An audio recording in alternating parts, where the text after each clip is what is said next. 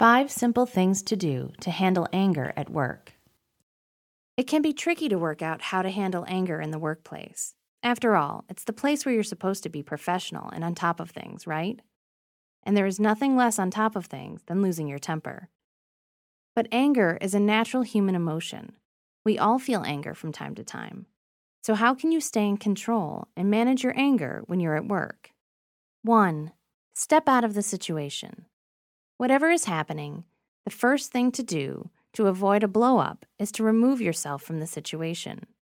If you can feel your anger rising, stay calm and excuse yourself. You don't need to explain. Just say you need to step out so you can calm down and come back to help find a solution to the problem. 2. Do something completely different.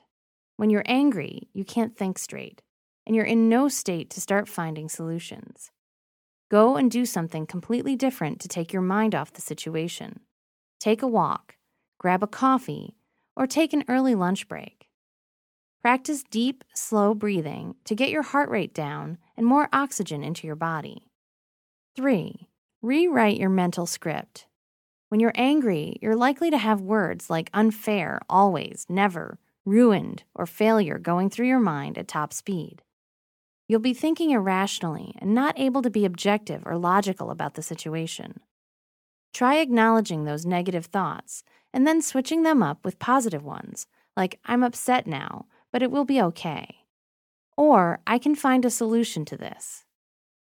4. Don't blame the other guy. Chances are the person who upset you had no intention of disrespecting you or hurting your feelings. Most of the time, People do upsetting things unconsciously or carelessly. It's rarely malicious. The person who didn't put more paper in the copier could have been in a hurry or didn't see the warning light go on. The guy who hasn't called you back might be sick or hadn't gotten your message. Before you lose your cool, count to 10 and cut the other guy some slack. 5. Talk about it when you're not mad. If you have a problem with someone in your professional life, it's best to talk about it. Wait until you're calm and can talk without getting upset. Use low key language to explain how their behavior makes you feel and what you need. Keep the focus on the effect on you and avoid blaming language.